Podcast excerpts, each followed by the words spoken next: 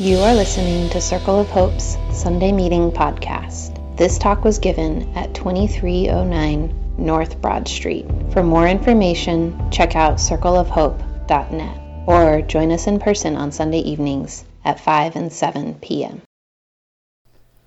I want to talk about um, what we do when the church fails us. And I had an, a story that I wanted to start with, but I, I, I, cut it for two reasons. One, I think it made the matter at hand a little bit less than serious, and I didn't like that. And two, it ended up being too long anyway. So there isn't really an illustration. I'm just going to get right to the right to the heart of the matter, okay? Which is slightly unusual for me. Um, we have a proverb that says that tells us that we're all recovering from a sin addiction. Have you guys seen this before? Will you get the slide up if it, if it exists? But does do you have it back there? Yeah. Oh, nice. Everyone is recovering from uh, the sin addiction, so expect conflict. Um, we're trying to do something that's special, alternative, different from the world. But the whole place is kind of covered with problems. There's systemic issues that affect, uh, I'm sorry to say this, every aspect of the, of the world, including every aspect of the country, including the church. It's hard to escape those. It's hard to uh, kind of clean yourself from it. And it would be a little disingenuous to say that just because we're the body of Christ, we're immune from it. We're still affected. Um, so we strive to be a safe place, but we fail at that.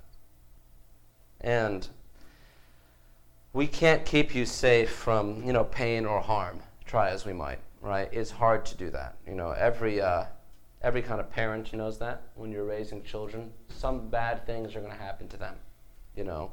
I tell parents sometimes, your child will, without a doubt, fall down the stairs.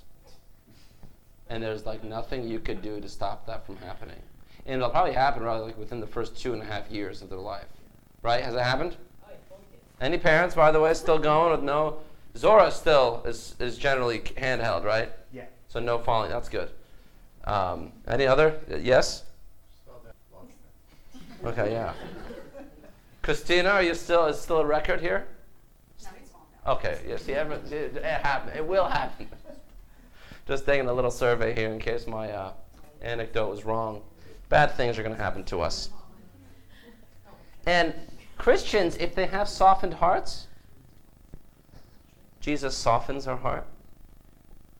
Uh, we feel acutely um, the pain, the harm that others feel, the injustice in the world. That's a good thing.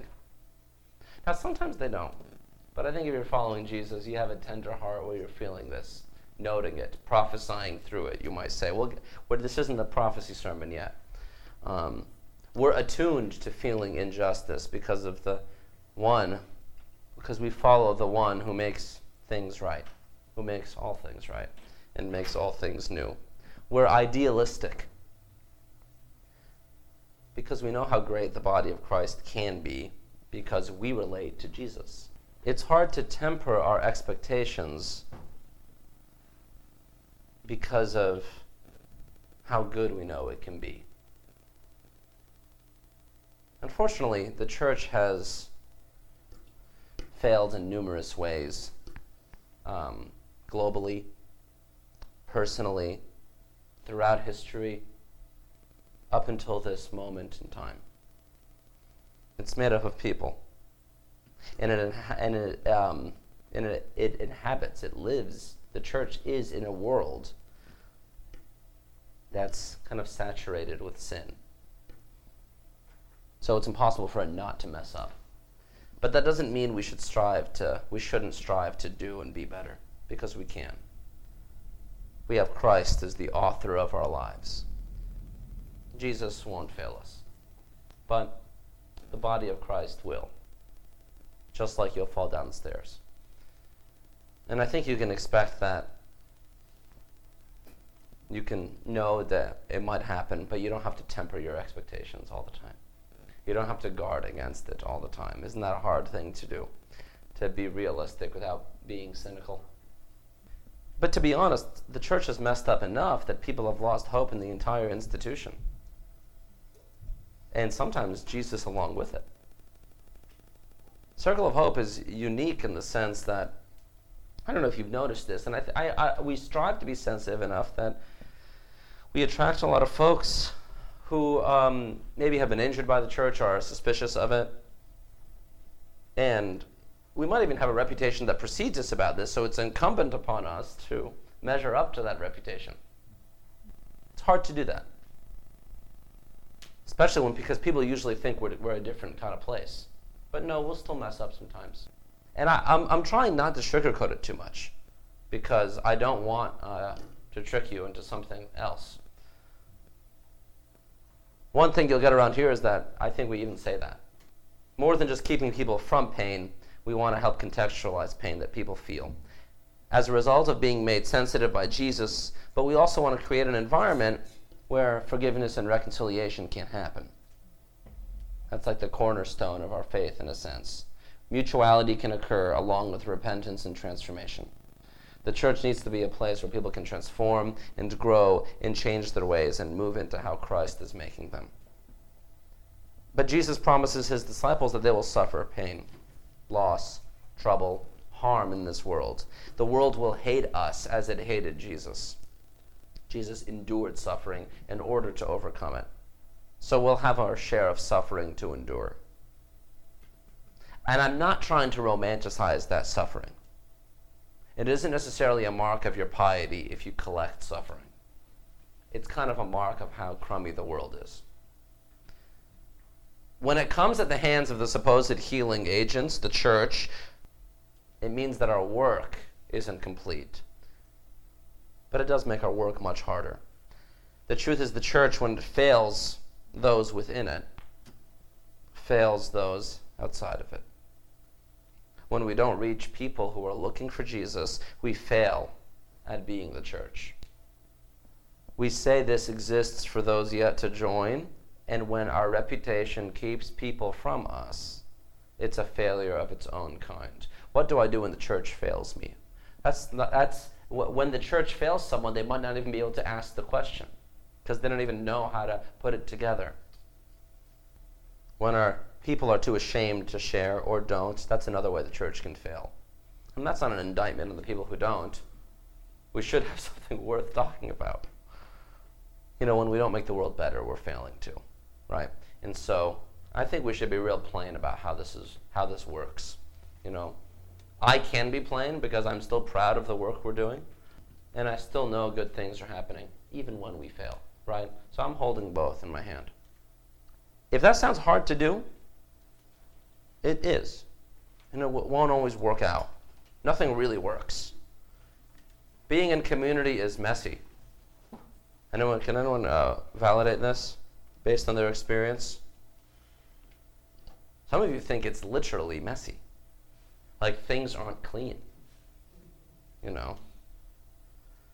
Well, don't, don't a lot of your conflicts come from that? If, if, by the way, if your conflicts don't come from things not being clean, it's because you're the one that isn't clean. So just to help you, just let me just help your friends out for a second, okay? You know, how many conflicts have you had over dishes, literally? It's a tremendous uh, tremendous uh, problem. I have a lot of stories about this. We'll get to them. I've lived with some of you in community even before we were like really grown ups. Would you agree with that? You're the one. That's what I'm talking about you. yeah, uh, for, yeah, yeah. We were grown ups. Technically, we were. We were like 21. That's a right. It's a good age. It's a great age. Oh my gosh. It's messy. It's complicated. So I can promise you here an earnest group of people trying to work something out together. I think that's what we have. I can't promise you the fr- being free of a mess. I don't want you to lose your te- uh, temper, uh, to temper your expectations too much or lose hope though. Jesus anticipated such a mess when he taught his disciples about being in community. We're responsible for each other in community. it's a group project we're working on. Got to be careful there because you're not really responsible for each other's feelings as much as you are each other as a whole people, right? We're responsible to treat each other like Jesus treats us. That's where the responsibility is. And when something festers, we all can smell it, and it wounds the weakest of us. So in community, we're creating a, a culture of discipleship, and our lack of discipline causes problems. We have a proverb here. This is really weird. This is one of the weirdest proverbs we have, I think. Nothing should be left to fester until the pastors can smell it. Does it make sense? Is it a vivid enough image? You know, I always say this: you open your like like you open your fridge and something smells in there that you should have thrown away. That's what we're talking about. Or when you know you shouldn't like don't throw away certain things on like Monday if your trash pickup day is Sunday. You got to organize that a little bit, you know. Figure out how you're going to work it out. Freeze it, right? You could do that. what? Some things can't. I mean, I have a garbage disposal story I'll tell you later. You can't put everything in the garbage disposal. Anyway, try as I might. We're responsible for each other, and we don't want things to fester. And when they do fester, our lack of discipline can cause a child or someone who has childlike faith to stumble. And there's a great cost to that. Jesus is giving instructions on how to be in community in Matthew 18. It's a section of the Bible about how to be in community. Now, good Anabaptists, Ana meaning re baptized, we get baptized all the time. Like, Nate, you got baptized yesterday, right for the second time, right? Yeah, so you can just keep going if you want. It's fine. You know, I kind of felt like I got baptized too, you know, because I was with you. That's not really how it works, but it feels like that to me. Um, Jesus, see, it, the Anabaptists run to, we say Matthew 18. Did you ever hear this passage before? And they only, they're only really talking about the end of Matthew 18 when Jesus is telling you how to forgive everybody. And then at the very end, he says, forgive everyone eternally. But there's stuff before that that help contextualize this. And the passage I'm talking about is what I was just referencing. Um, someone out loud read this. This is the Matthew 18, 6 through 9. We're going to go through the whole thing. It's going to be too long, probably. Please, read Matthew 18. If anyone causes one of these little ones, those who believe in me, to stumble, it would be better for them to have a large millstone hung around their neck and to be drowned in the depths of the sea. Pause. Millstone. Remember that song we were just singing, Silo, and you're milling the flour down into into uh, uh, you're pulverizing yourself in the song, and you're you're communion bread by the end. Um, I'm not mocking the song. I'm just explaining it, but I kind of sound like Seinfeld when I explain things, so it sounds too Sorry, I need a better life. Um, the millstone is what we're talking about here, and it's hung around your neck, so it's large. Jesus is, it's not that nice. Keep going. Woe to the world because of the things that cause people to stumble. Such things must come, but woe to the person through whom they come. If your hand or your foot causes you to stumble, cut it off and throw it away. It is better for you to enter life maimed or crippled than to have two hands or two feet and be thrown into eternal fire. And if your eye causes you to stumble, gouge it out and throw it away. It is better for you to enter life with one eye than to have two eyes and be thrown into the fire of hell. Gotta love Jesus. That's how he starts the passage on community. I think it's important too. I love this passage for multiple reasons. Um, did you ever go to a church and they say that women shouldn't wear yoga pants? You ever hear this before? Jesus says, "Hey, if yoga pants cause you to stumble, cut out your eye, homie." Like that's that's I'm hitting you right where the issue is, and it's with your eyes, not with the pants. So that's instructions in the Lord. Um, and maybe literal instructions. You know, there was a guy named uh, Saint Matthew of uh, uh, Saint Matthew the Poor. He's a Coptic dude. He he fixed shoes for a living, right? So he had some sort of pointy object, I guess he was fixing shoes with, and he thought he looked at the woman's leg that whose shoe he was fixing wrong, and he poked his eye out. This is a real. It's a myth. I don't know if it really happened, but in Egypt, it's told. So there's an area that this happens in. I'm not telling you, it's not a, it's, it's a, it's a hyperbole, but it's a serious thing. Don't take your awl at home and do that tonight. You know what an awl is? We have one, because we're bookbinders in the Rashid household. Has a little cork on the top to make sure no one pokes their eye out. But Jesus is serious about this, right? His hyperbole is delivering that level of importance. It would be more tolerable for you to hang a millstone around your neck and be drowned than to cause the faith of somebody to, to, to, to, to, to fall away because you sinned in some egregious way. I think it's really important to talk about this. And I get real hype when the weakest among us' is faith is affected by the harm of others. If you hurt the conscience, conscience of an individual, it would be better for you to cut off your hand or ear or gouge out your eye. Illustrative, poetic language. But it does show how serious he is about problems, how serious he is about sin. You jump to the end of Matthew 18 and just forgiving everybody willy nilly. That's not what Jesus is talking about. There's some intensity to this to begin with. We take it real serious around here. The wounded person is the one he prioritizes, and his response that causes the lost faith is epic, extreme, right? To even the most enraged person, right, whose fires of uh, against injustice burn the hottest. Even this idea seems extreme. When the person is in power or in leadership, Jesus is committed to just ends. If your sin, which you might justify because of your wisdom or experience or uh, ability to handle your uh, libertarian attitude, affects a weaker person, well, yours is coming, is what Jesus is saying. Instead, express hospitality and understanding to those who are little among us. We have a bunch of children in our church, and only the most sinister person would seek to harm them. When we start treating each other with that same level of sensitivity, I think we, are beginning to create a safe place. When we don't, the community will smell like that too. Jesus continues to make his argument. Someone keep reading this. Now we're now we're in 10 through 14. Someone out loud. See that you do not despise one of these little ones. For I tell you that their angels in heaven always see the face of my Father in heaven. What do you think? If a man owns a hundred sheep and one of them wanders away, will he not leave the ninety-nine on the hills and go to look for the one that wandered off? And if he finds it, truly I tell you, he is happier about that one sheep than any about the ninety-nine that did not wander off. In the same way, your Father in heaven is not willing that any of these little ones should perish. Jesus loves even the worst offender, but we aren't called to be to be Jesus here. Starts with this epic point. Now he moves to the second one about the sheep wandering off. Could be because of lost faith, or he could have scrammed because he did something wacky and he needed to run away. Jesus keeps making his argument. Humbly love everyone around us. That's what defines community. But he argues that God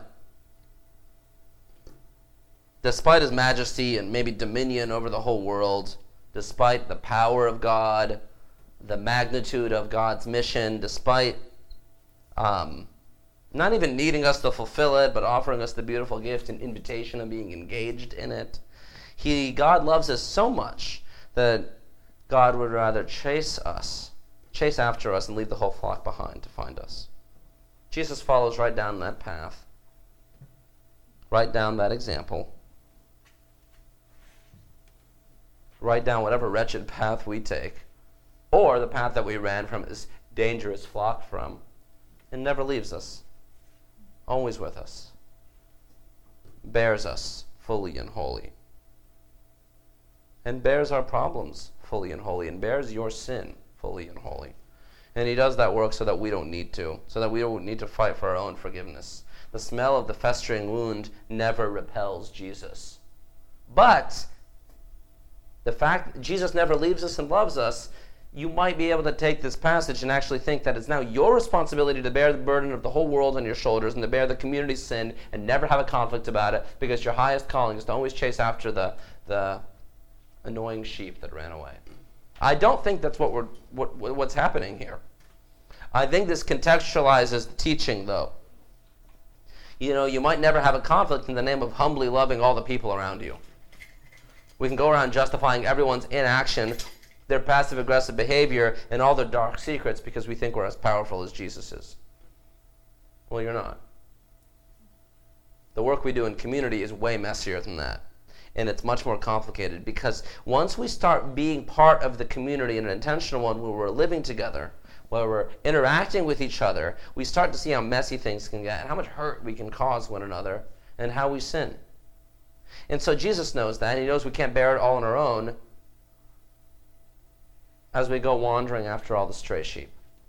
So what happens when a person so so that's one thing, but then what happens when someone does sin against you? Jesus has his millstone analogy. If they run off, he'll find them, but you don't have to go looking. But what happens if you're still connected? What happens if it's your friend? What happens if it's your um, partner? What happens if it's uh, your mom or dad? I always go for mom in that one for some reason. I think because I like my mom more. And I could see myself having a conversation with her about this. Our goal is to win them over and to reconcile with them and not to shun them. That's another old Anabaptist thing. We shun people. But even that has an end. Let's keep working with Matthew 18. Someone's going to have to look this up, okay? This is a really important part of the, of the message so far. This is Matthew 18, 15 until I tell you when to stop. If your brother or sister sins, go and point out their fault just between the two of you. If they listen to you, you have won them over. But if they will not listen, take one or two others along, so that every matter may be established by the testimony of two or three witnesses. If they still refuse to listen, tell it to the church. And if they refuse to listen even to the church, treat them as you would a pagan or a tax collector. Truly I tell you, whatever you bind on earth will be bound in heaven, and whatever you loose on earth will be loosed in heaven. Again, truly I tell you that if two of you on earth agree about anything they ask for, it will be done for them by the Father in heaven. For where two or three are gathered in my name, there I am with them. All right, that's good. Do you ever know that that's that little out of context passage that you always hear, where two or three are gathered, there is God with you? It's it's in this it's in this John, right? This is this is this is how it's working out. Jesus says, start the dialogue with private reasoning. First step of love. It's hard to do that because you always talk about your wound with someone else. You pass the stench to them too. You know, I always start. You know, my uh, I talk to my you know wife about a lot of things. You know, and I kind of feel like we're one, so maybe it's still not triangulating yet. I don't know. I don't know if it's a great idea, but it happens, right? You have your people like this, yes. People you vent to, your best friends, and say, "Hey, don't vent to me, because this isn't really helping you. It's not really cathartic. You're just getting more angry." Like you, you, keep, you're getting hyper. I don't know if that's going to help you have a conversation later with this person. You know, and now, and if you do that too much, everyone, sometimes there's a whole group of people that know about something, but but but the offender is clueless. You know, sometimes you want to, and then sometimes the opposite happens. You do something, and then you want to declare your sin to the world because of your overwhelming sense of guilt. Did you ever do this before? Well meaning people exonerate us, and then we proceed down a destructive path because we haven't gotten better. We haven't reconciled. We just publicly confessed, and now we're now we feel okay because we just, you know, made a post on Twitter about it. We don't need to all smell your wound. Or your and your lack of boundaries could infect all of us. One of the reasons that directness is effective is that it allows for dialogue that might help reveal why your brother or sister's actions hurt you and what that says about who you are, how you grew up, how you're growing now. It helps humanize the individual who sinned, so to speak, so it's almost um, never just one person or another. It's often a complicated process. Would you agree with this in general? That when you're trying to reconcile, you're exchanging. Uh, often there's apologies on both sides, right? Sometimes there isn't. Sometimes there doesn't need to be, but sometimes there is. I would say oftentimes in most cases. Um, so, even when Jesus seems formulaic, if you actually go and have a dialogue with an individual who's wronged you, chances are there'll be a lot of reconciliation. That doesn't always happen, though. Um, you could take this passage and make sure no one ever judges you. You know, I do it the other way most of the time, and um, I confront someone about the sin that's in their life that's causing me or others to stumble. That's an important point. You're starting with the sin that offended you. But in many of these cases, the more assertive person might be defensive or might start the conversation. Or do you ever get this? You're talking to someone about a problem, and they say, "Well, let me let me tell you all the problems I have with you." Ever this has ever happened to you? Where you finally muster up the courage to say, "Hey, Here's an issue I have with you, but they have all the. Pro- now, now you've opened up the conversation. Well, guess what? Here's a million things that are wrong with you. Hey, hey, I can I just? We can talk about that in a moment. Just wait. I want, I want, I want. Don't just steal all the emotions. Let me talk.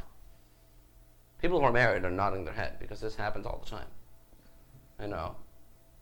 And some of you have a whole list somehow in your head of specific times and places where things happened. And no one knows if it's true, even. But it seems true because it's so specific. Right? Has this ever happened to you before? Where some of us just remember the feeling of the conflict and not the content of it. I remember I was annoyed at you, but I have no idea why I was annoyed that day. This happens. So, hear each other out. Hear the person out who's bringing forward the accusation, if you will. And don't just retort as if them doing something wrong in any way justifies you. Like, those aren't connected. Um, so, the more assertive person often dominates this. The less assertive person ends up taking care of them forever. And then we're both going to have to work out how this all works. Confrontation is really hard, and humility is hard too. It's hard to do this, especially one to one. And you might think in the short run it's easier just to avoid or forget rather than to forgive. But the mind is not so accommodating. It's really hard to just forget what's happening. Time doesn't just make things better. It's very difficult for us to forget feelings. And if we make a practice of sweeping it under the rug all the time, you might trip over it one day because there's a bump in the rug. In the long run, we need a, a deep and uh, a deep act of forgiveness to be free. And I think most of our conversations uh, usually work out after a direct conversation. I don't think they always do, but some uh, they often do. And a lot of intimate relationships begin there.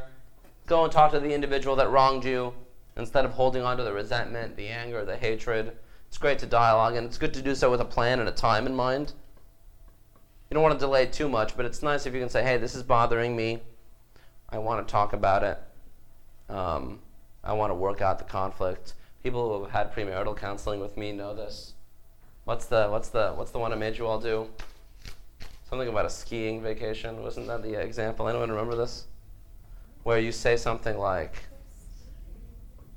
they're working out, the couple's working out where they want to go. I like to go to the beach. I know you like to go skiing, and I'm trying to figure out how we solve this problem. That's a smaller one. Do you remember this? You both, okay, whatever. It happened. Do you remember it? no. Yeah, that was it. Was the active listening part. I want to hang out with my friends more, but you're taking up all my time. I'm doing it really poorly right now because I'm already like accusing the person of doing something, right? But um, it's it, we, we try to be direct and try to solve the problem that way. Um, intimacy is engendered when you directly address each other. Good to come with a plan and, and time in mind, as opposed to doing it right when you're hot, right when you're angry, you know, or like when you're resentfully doing dishes. You ever do dishes with resentment? Like you're really just going hard into the into the plate. You're mad. You're slamming cabinets for some reason. You're just you're angry. You know. You get to the wine class, you just break it apart. Don't be careful. Because that could happen if you have like the power of anger and you've just done like a cast iron, and then you're just like, yeah, and here's this glass. You know.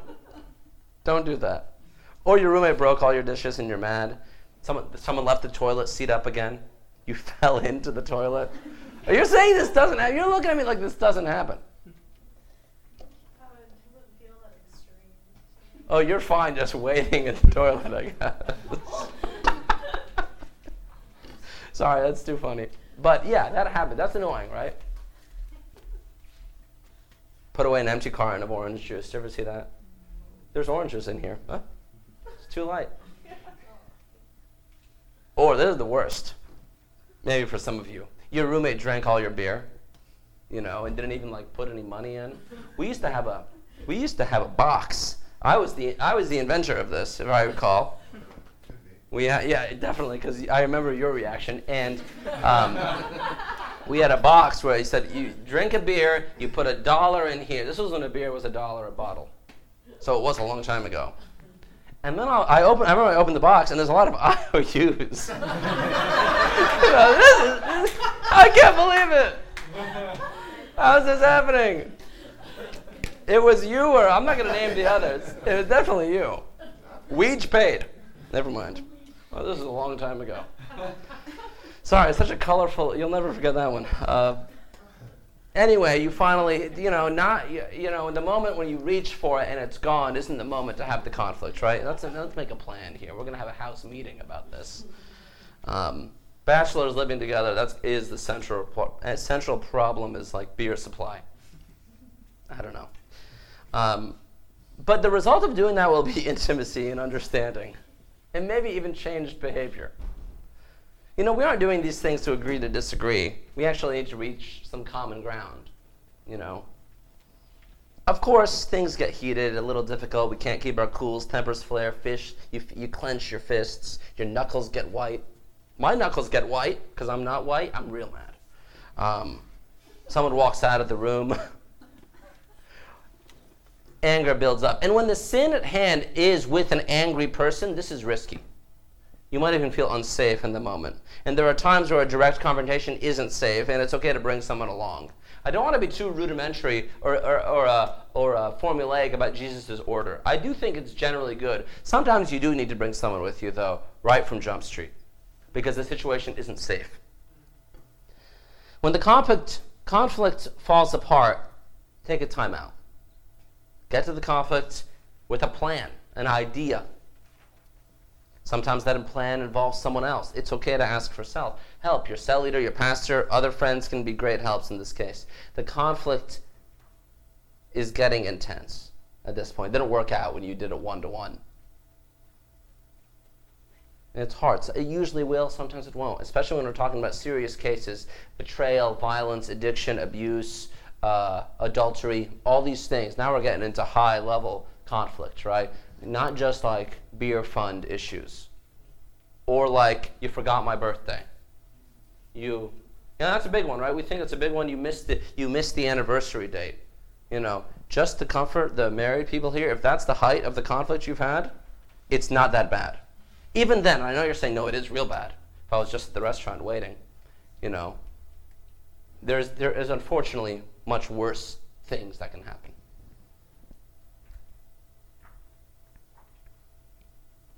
Usually it'll get worked out one to one, one with a mediator or two mediators. But even then, sometimes the church needs to get involved. The church has to be rooted in Christ and saturated with prayer before getting into the dialogue because the church has historic biases in these situations.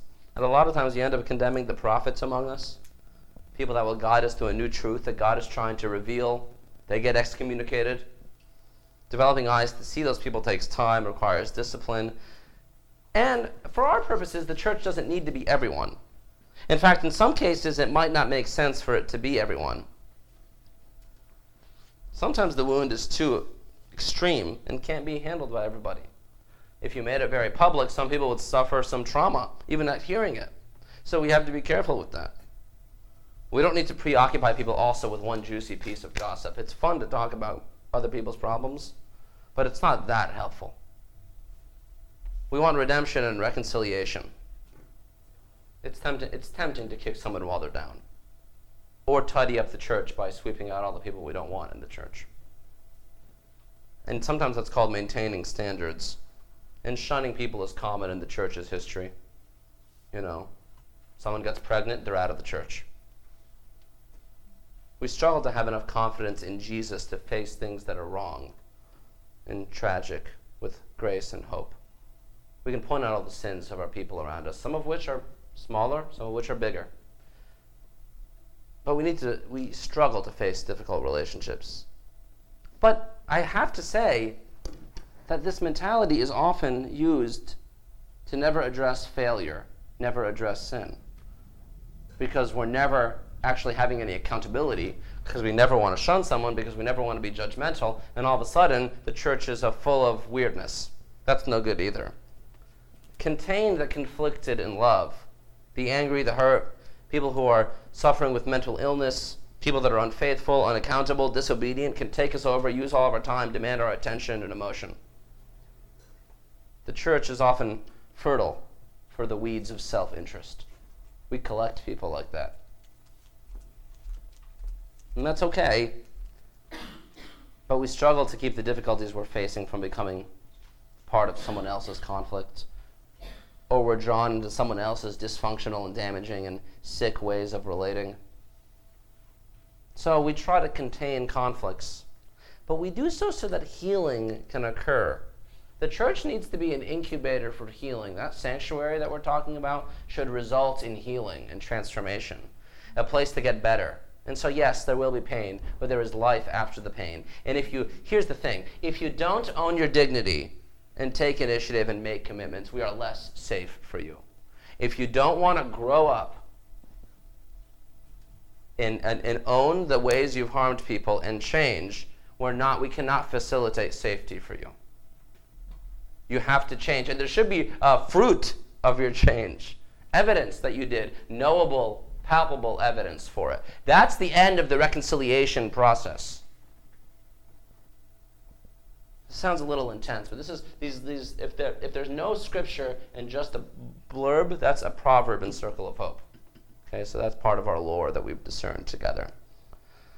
We contain confidence for healing, not so secrets are kept. We cont- when, when, and when the containment fails, it's important that we talk about it. When it succeeds, we should talk about it too, because there are success stories that still remain contained for some reason and there are stories that don't work that we should talk about. And the result of it not working, Jesus says, treat them as you would a tax collector or a pagan. Um, that's a little weird for us because we don't even know what that really means. And a tax collector is writing the gospel that's saying this, so it's not exactly clear what he's talking about. I don't think he was a current tax collector when he was doing it, though. He did repent and heal. But he, that's what we call excommunication. Did you ever hear that before? Evangelicals have a hard time excommunicating anyone because they're not really in churches. They're kind of like all their personal relationship with Jesus is paramount. So you can't really excommunicate yourself from your own thing. So that's not it's not a great. We're a body though. We can actually do that um, if we need to. Jesus leaves it a little open, but if the person refuses to listen to the church, he says, treat them like you would a pagan or a tax collector. Jesus uh, discipled those people and brought them along with him. When they wandered off, he transformed them again. But it's permissible, if you will, to do that. To reject someone completely and excommunicate them from the church is rare, but Jesus, but, but, but it's at least permitted. You're not trying to make a policy out of this statement in Matthew 18 Excommunication sometimes needs to happen for the safety of others. Expelment needs to happen. You know, I'm not. We can't be afraid to push out uh, wolves with the help of your cell leader, coordinator, or pastor. I can count on my hand the amount of times that I've done this. It's not that frequent. Someone is there for a clearly nefarious reason, so they're out. And sometimes the reconciliation doesn't work and you don't want to get better and you're not there for some evil reason, you're just not quite there yet. And so maybe the invitation's open for you to come back after you've done some work. But you, but public worship might be too intense, for, too, too, too, uh, too much at this moment. You know, we always say we're not just the meeting, we're not just the cells, so you can actually still be a part of the community, even if you can't participate in certain ways. You know, we need to apply uh, Matthew 18 because we can't perfectly love or heal because the church will fail us, because our wounds need to come to light to be better. How you're wounded in a certain space can be shared. In short, what do we do when the church fails us? Well, I think be reassured that Jesus takes it seriously and reserves the harshest language in the whole New Testament with the whole millstone thing. For people like that. And for those who must leave, even if they are excommunicated, Jesus will still go after them. They're one of the, they're the one sheep by themselves, away from the 99. Jesus goes after them. We don't all, the, the entire flock doesn't go finding them because the sheep will all get dispersed. They got to still hang out together. And we have a process for healing and forgiveness and reconciliation. It won't be perfect, but don't let your cynicism overtake you, even though the church will invariably fail you in one way or another the redemption and healing that can follow is worth remembering, worth waiting for, worth enacting. So that's, that, was, that was a lot on a big on a on a on Matthew 18. That'll be it for now. We can do some prayer and and some talk back before Aline and the team come up to conclude our time together. Is that cool? Let's pray. Thank you, Lord, for being here. Help us to be uh, agents in your ministry of reconciliation, wanting people to be uh, won over, healed, and redeemed, but knowing that when that doesn't happen, you have a different plan and a, a different way of uh, helping them. Amen. Thanks for listening to Circle of Hope's Sunday Meeting podcast. If you want to talk about it or get connected to a cell, you can find one under our Connect drop down at circleofhope.net.